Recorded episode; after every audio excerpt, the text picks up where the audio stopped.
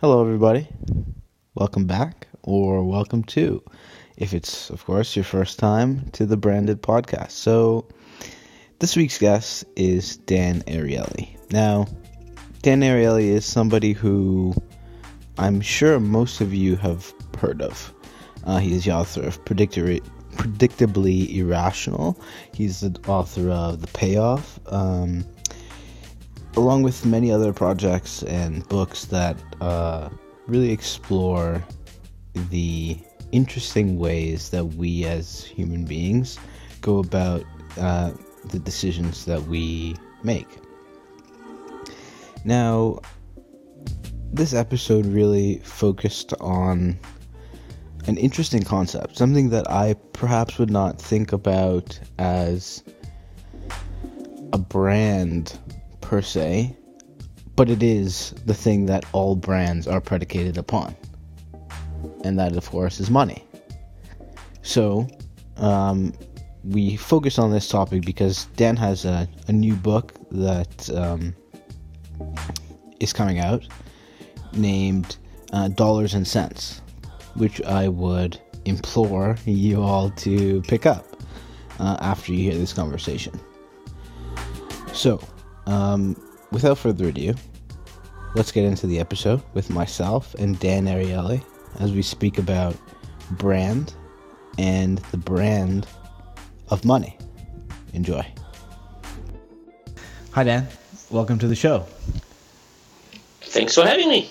Yeah. Um, so I'm really excited to have you on the show um, for a lot of reasons. But um, you know, your work has been incredibly highly uh, regarded, um, and you know, it's exciting for me because you know, trying to understand people and the confusing uh, ways that we make decisions and go about um, everyday life. And I've know, I've uh, especially enjoyed your um, your books, predictably irrational, and the payoff. Uh, which I read recently, and um, yeah, it's uh, you know it's especially relevant uh, for me to be speaking with you um, because the podcast is about the intersection of brand, uh, it, which obviously encompasses people, and how brands and uh, it, how brands are changing um, with the emergence of new technology. Now, uh-huh. I think this is especially relevant with your new book, Dollars and Sense, um, because brands, after all, are you know they're all really at the uh, at the fundamental level fighting for you know everybody's hard-earned dollars. That's right. Actually, um, so you know I did not think about it uh, this way, but you're absolutely right. So, so Dollar and Sense is is a book about how we evaluate things, hmm. right? So uh, when you when you see a phone, how, what how do you figure out what how to evaluate? What is it worth to you? And and we talk at length about all kinds of value cues. Um, so, for example, one really interesting one is effort. Hmm. Um, I'll give you two two uh, examples. One is imagine that you're evaluating art. Yep. You come to an art gallery, and there's a painting and they ask you not just to look at it, but to pick it up, to hold it around the frame, and to lift it up, and to move it around, and to look at it how it reflects from different lights, and so on. And sometimes the frame is just a very light frame, and sometimes the frame is filled with lead. okay. What happens? The people think that when the frame is lead, the people think the art is more important, is, is more is more uh, valuable, uh, worth more right? It's a it's a value cue that is not really relevant, but people nevertheless uh, use that to for their judgment. Or here's another example, more connected to effort. um, imagine that you come to Durham, North Carolina, where I live. Yep. And you're looking for a parking spot, and you find a parking spot next to a parking meter, and you look in your pocket, and you say you don't you don't have a quarter. And I happen to pass by, and you say, Excuse me, do you have a quarter? I say, Yes, I have a quarter. I'll sell it to you for a dollar. Most people say, Go away. I'm not spending a dollar for a quarter. Yeah. Case number two. Case number two. You come into park, you park, parking meter, you look in your pockets, you don't have a, a quarter. I pass by, you say, Do you have a quarter? And I say, Look, I don't have a quarter. but there's a bank four blocks down the street. If you want, I'll run really quick there. I'll run really quick back. I'll change a dollar for quarters. And if you want, I'll give you a quarter. But if I run all this distance for you, how would you feel about paying me a dollar? Now you would feel really good about it. Hmm. Now, in every possible way, the second deal is worse, right? You have to wait, Yeah, you have to wait time. right? So, but, wait time. But, uh, but why are we happier with the second deal? Is because somebody ran for us. Right. So if you think about this this notion of effort, right? It's it's not that we're doing a conscious thing and we say, oh, you know, I would really love this if people just ran for me, right? But but a lot of the communication is about value cues, and value cues such as uh, effort are incredibly important about what has gone what has gone into it. It's something that Apple does quite well Absolutely. right? Think about when Apple, when people at Apple get on stage, they tell you these amazing stories about how the hinges for the laptop were created from what kind of metal, and you can say it's nonsense. Why do I care? We care. Absolutely, we care. Yeah, I think that I think brand is a, is a lot of that. I mean, you see that. I, the first thing that came to mind when you said that was this idea of craft coffee. You know, where where you know they're pouring they're pouring it over right in front of you, right, and then you're you're fine. Seven dollars for coffee, no problem, right? That's right. I, I was just in San Francisco. It's the you know kingdom of expensive coffee. Right. and exactly. and that, that's exactly it. I was I forget what what the name of the coffee shop was, maybe Philz or something like that. uh huh. And and you know somebody's standing there, and they have a little wooden thing, uh, and then they have um, a, a little filter, and they put some coffee in it, and they have a timer, and it's uh like a sand clock timer, and they they pour the water very slowly. Now, my guess that the quality of the coffee would have been just the same if they made it by a gallon Right. right? They would just have a big piece of wood. they would pour the water quickly. I don't think anybody could tell the difference. But you know, you're not willing to pay. And by the way, the line is amazing, right? Right. Because they, they take five minutes to make each cup of coffee, so the line is amazing. But of course, if they made it in a gallon and just poured it, nobody would pay that amount. Right. Now. To, And and, sorry, and by the way, there's something that is there's something that is real and something that is fake about this. And you know, on one hand, you could say standing there and looking at the coffee being made, it would have been just the same in a blind taste taste. I don't think I would have been able to tell the difference. Right. But at the same time, it does feel different. Right.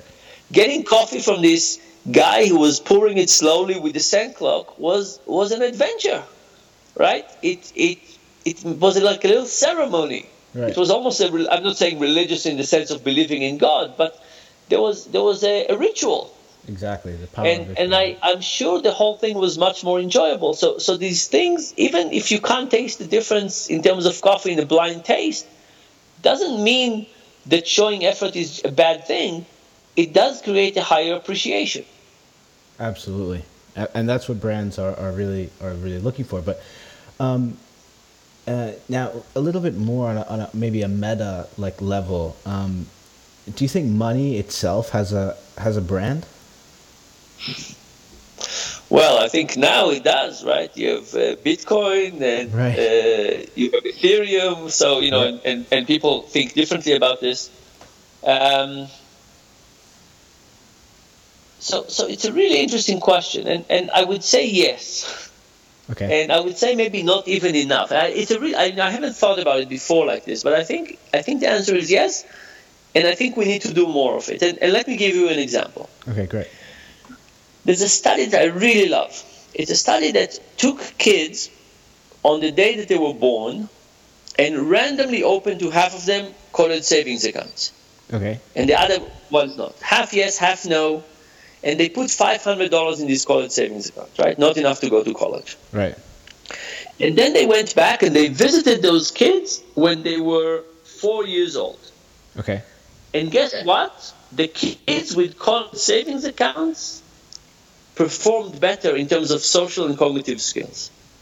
Wow. Shocking, right? How can it be? Now, how can it be that the kids with college savings accounts perform better? Do the kids know that they have college savings accounts?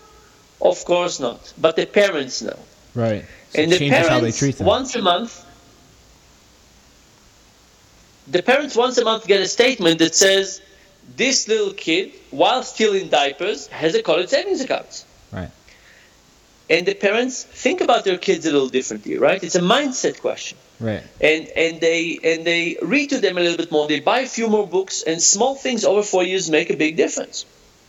Now, with that data, we recently convinced the Israeli government to start a college savings account since January 2017 for every kid on the day that they are born. and when we started this, the people from the Ministry of Finance said, let's just reduce the price of college. Mm. Why just open this account? And we said, it's not the same thing. Right. It's not the same thing to grow up knowing that you have uh, this account. Now, from that perspective, I think that this is exactly branding, right? You can say money is just money is just money, but no. You take a piece of money and you call it call it savings account, and all of a sudden you change how people think about this. Mm. Now, I'll, I'll give you something even more important. Okay. Think about saving versus spending. Right. Actually, let me take you a step back. I'll take you a step back. Okay. I was I was in Soweto a few years ago. Soweto is a slum in South Africa. Yeah. And and I walk around and I try to understand kind of what's going on, the lay of the land, what mis- decisions people make. I kind of just observe. Okay. And I and I see a father buying funeral insurance for a week. So funerals in South Africa are very expensive. It's their big celebration of life. It's actually the end of life. People spend up to two years of income on that on funerals. Wow. And his father, very poor guy, bought funeral insurance for a week, which means it would only cover him if he dies in the next seven days. Hmm. Right? Very, very poor people. Right. And when he gets the certificate, in a very ceremonious way, he hands this to his son. And as he's doing this, I'm thinking to myself, what is this guy doing? And I said, you know, think about his family. On the day that you, as a breadwinner, put money into saving or insurance, what is the family going to see? They're going to see less. Right? right? There's going to be something less tonight on the table. If you're very poor, it's going to be less tonight. If you're not very poor, it will be less soon, but, but there's going to be less. And now imagine what will happen if what happens if you're a breadwinner and you get pride providing for your family. You put food on the table, toys for the kids, whatever it is. How much pride do you get from savings? Mm, not, not that much. Yeah. Not that much, right? And I think now that you're asking this, I think it could be a really interesting exercise to say, how do we brand saving? How do we brand insurance so it's more top of mind, uh, that people care more about, they pay more attention to it? Because if we're not going to pay attention to it, it's not going to have any effect on our behavior. Mm. Right? So right now, we're only branding spending. Uh, exactly. Right. Yeah.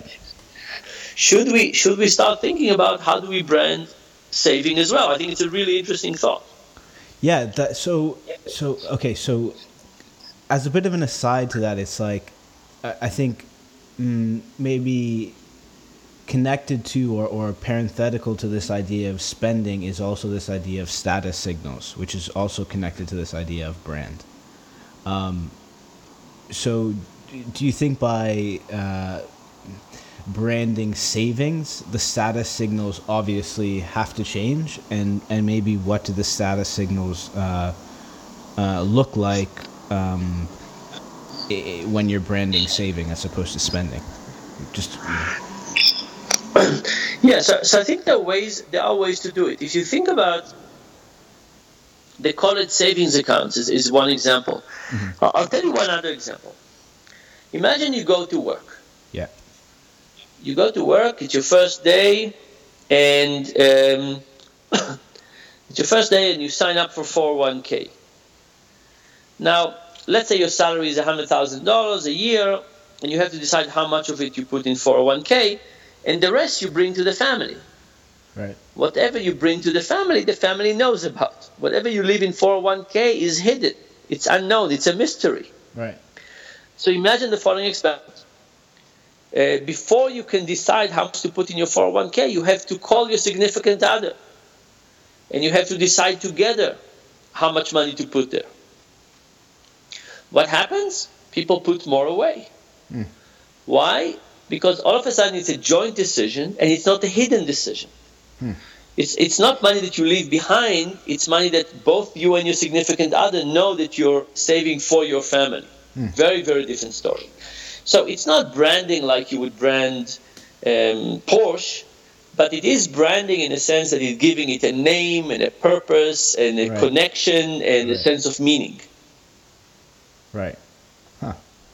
Now, um, hmm, that's incredibly interesting. Now, um, uh, again with this idea of, of status signals, do you now just in terms of generations, like um, you know, you you read all the time, or at least I have been reading a lot about this idea of experiences versus things, um, mm-hmm. and how past generations really enjoy owning things that are physical, etc., and these, this new generation uh, likes experiences. Now, um, I'm a little bit confused about that, uh, and I think maybe it's a little bit flawed for, for the for the following reason. Um, I, I, I read this book by um, Daniel Kahneman, which I'm sure you're aware of, um, and he talks about the remembering self versus the experiencing self. Now, if you're yeah. going through these experiences with the anticipation of a future memory, right, and trying to capture that in the present moment, doesn't that kind of take away from the uh, experiencing self? And then, uh, how, how how should brands, in your opinion, think about this in designing uh, experiences, maybe in store or with their products themselves? Um, uh, you know, to, to to think about this kind of generational shift. Okay, so lots of questions. Yeah. So first of all, in general, in general, we think that life is better if you buy experiences than if you buy stuff. Right. Okay. And the reason is that we get used to stuff. Right. You buy a new sofa and you say, oh, I'll be really happy. And you are really happy, but for a short time, and then you get used to it.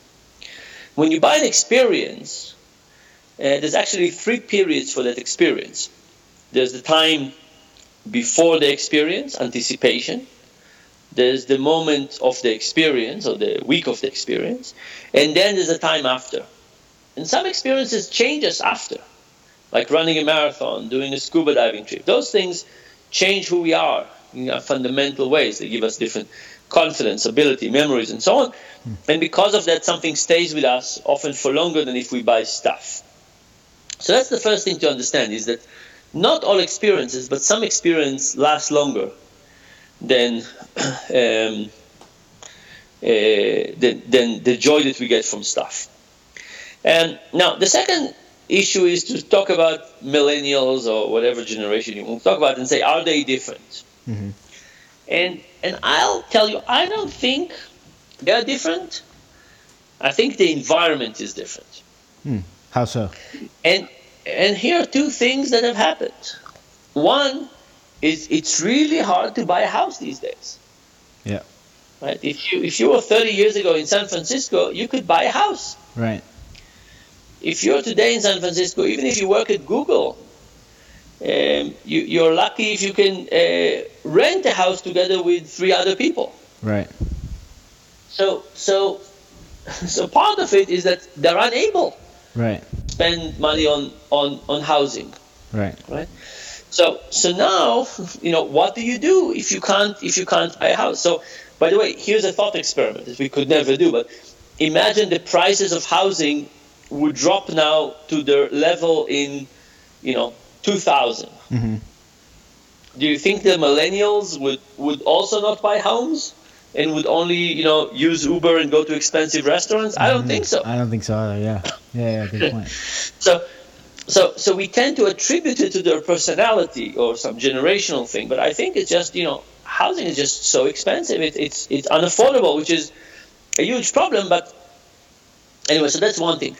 The second thing is, of course, social media.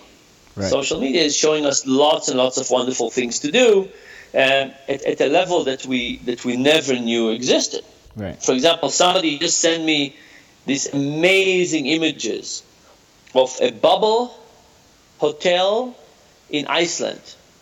Okay. It's it's this little it's like a little tent that you get that is fully transparent and heated, and you could sit in it and observe the aurora, the northern lights. Wow. Wow. Right. And, and, and you know and we have this way to communicate that and to show amazing pictures of how it looks like hmm. and this was a week ago and i still think about this how could my life be complete Right. without without doing it completely unclear so temptation is higher the ability to buy um, housing is lower. So i think that's created a generational shift. There's another another thing that i wonder tell me what you think about which is i think there's also an erosion of trust. Absolutely. with, with the new generation. And um, and, and trust is really interesting right? So so if, if you look if you look at some brands today they they basically give you more and more information about all the ingredients and what they have and, and, and so on in an attempt to gain I think to gain trust now it's not exactly trust right a trust would be a brand that would say trust me I have only healthy ingredients here you don't need to look at them Mm. right? That would be real trust. Mm. But instead, what we do is I think we've developed this suspicion of organizations. Uh, we've seen too many things when companies are taking advantage of people, um, chasing a quarterly bottom line rather than thinking long term, and I think we lost we lost trust. Mm. And I think one of the one of the questions for brand is how do you gain trust and how do you communicate uh, trust? Because um, I look I look at also the role of social media and, and for product recommendation, it's really odd. So so I have lots of good friends, people I love, respect, admire, but you know if I wanted to buy a digital camera, they are really not experts Right. in that. I don't know why I would go to my friends for anything. right? I, I should go to professionals for recommendations, not Right. to amateurs who I like as individuals. But but as we have less and less trust in professionals, we turn to our friends um, for for trust. Right? So so imagine imagine that you look for employees. If you don't trust anybody, you would hire people from your family. Because at least you know you can trust them. Right. They might not be ideal workers, but at least they're going to be loyal. Uh, so I think we're kind of substituting loyalty for quality because trust is eroding. So I think one of the challenges is to say how do we, how do brands return trust to themselves? And and the thing about trust is that they have a separate evaluation of trust for each brand. Um, think about banking right? Right. Not all banks have been equally uh, awful in the you know events that led to the financial crisis of 2008. Right. But but it doesn't matter. We bunched to we've lost trust in banking in general.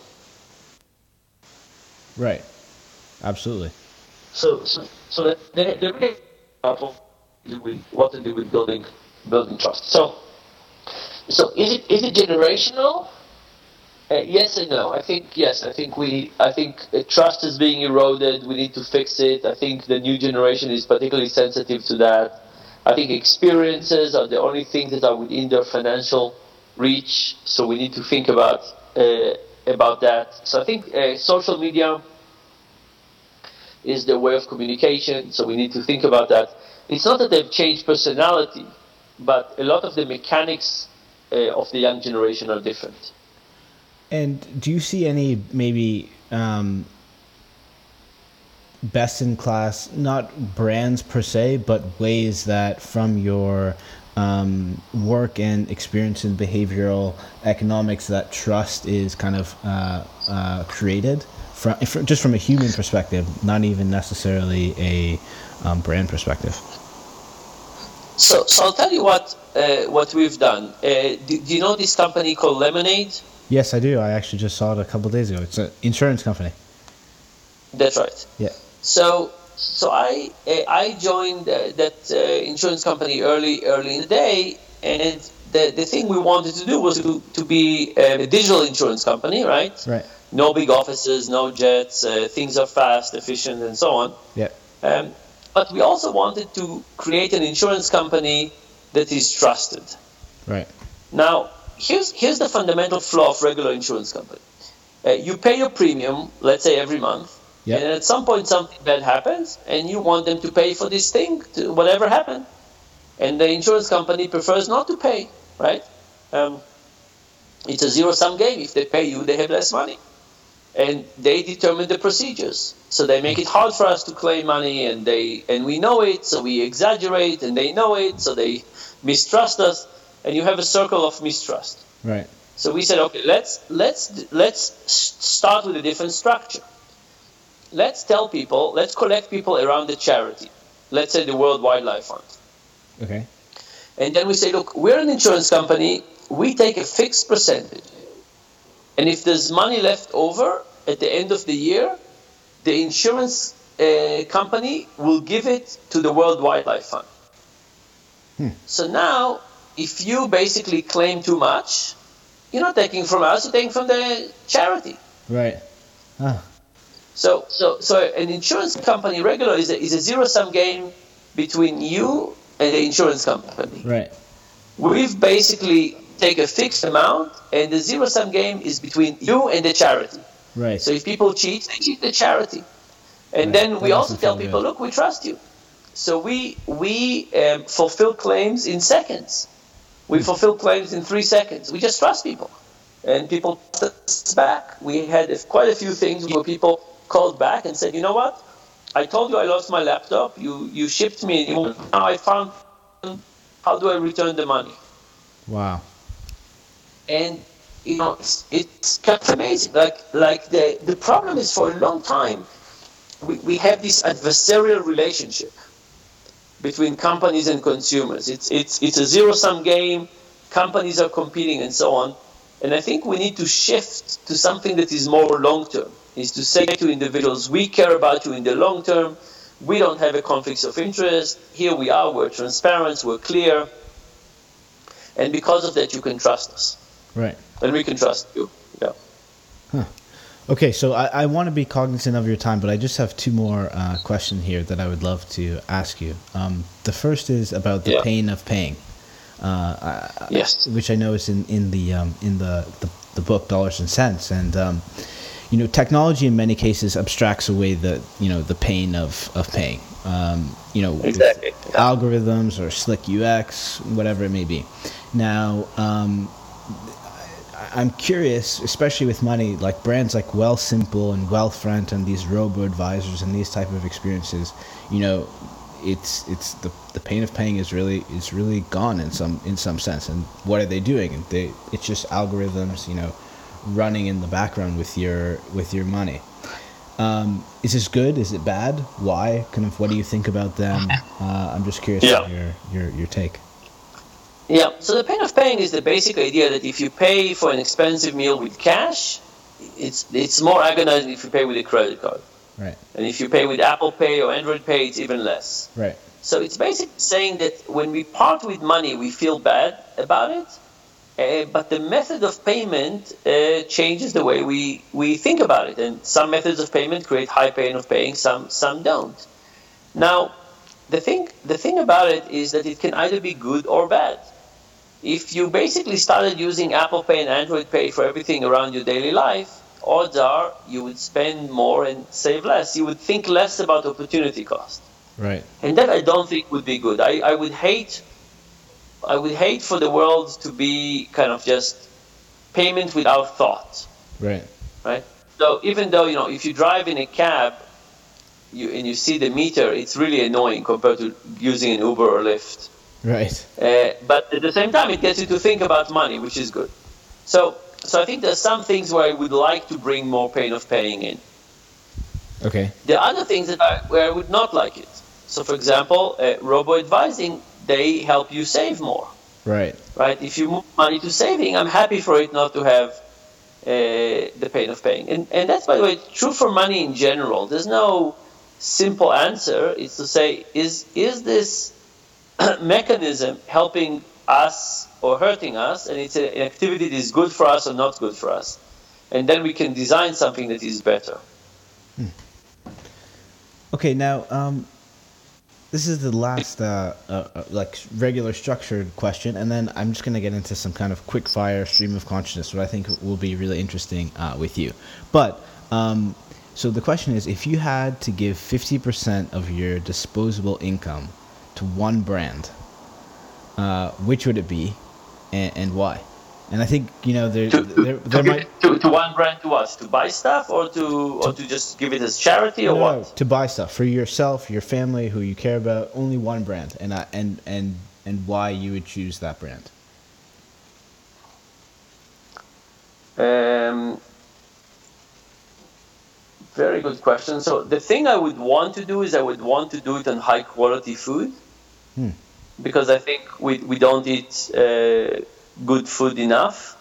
Uh, but there's really no one brand that does that. Right? There's no one brand that you would say it's it's it's a good brand for food in general. Hmm. Um, so if I had to pick something else, um, I would probably pick clothing. Okay. I would probably pick a brand that is uh, environmentally conscious and high quality, like Patagonia or something like that. Wow. Okay. And is there something that they do specially about their messaging or or uh, how they communicate or how they gain have gained your trust that makes them come to mind? Yeah, so so Patagonia, the, the people there are really, uh, you know, they, they test their clothes. They, they actually all love hiking. So so hiking for me, uh, I, I do like I do like hiking and uh, being outside. But even when I'm not, the fact that something could sustain nature makes me believe that it's also a higher quality and uh, better even when I'm not uh, outdoors with it. Right? It's a good it's a good signal for quality for me. Right. So I like the authenticity of that brand. I like the fact that they are environmentally caring. I like the fact that they spend um, time and money on trying to innovate on uh, on fabric. I love the fact that they use their own uh, products, that they test them thoroughly. All of those things make me feel that they are authentic, real, and that the, the, whatever they're doing is is uh, high quality. Excellent. Awesome. Um, and you know what? Actually, just quickly before we get into the stream of uh, consciousness, the reason I, I chose that question to ask last is because you know I know that the the peak endpoint that you should you know probably be interesting. so use of your the knowledge that I've gained from you. Um, so so this last section is just a quick fire stream of consciousness. So I'm just going to say a phrase, and I just want to know the first thing that comes to your mind. And there's um, five of them. Okay.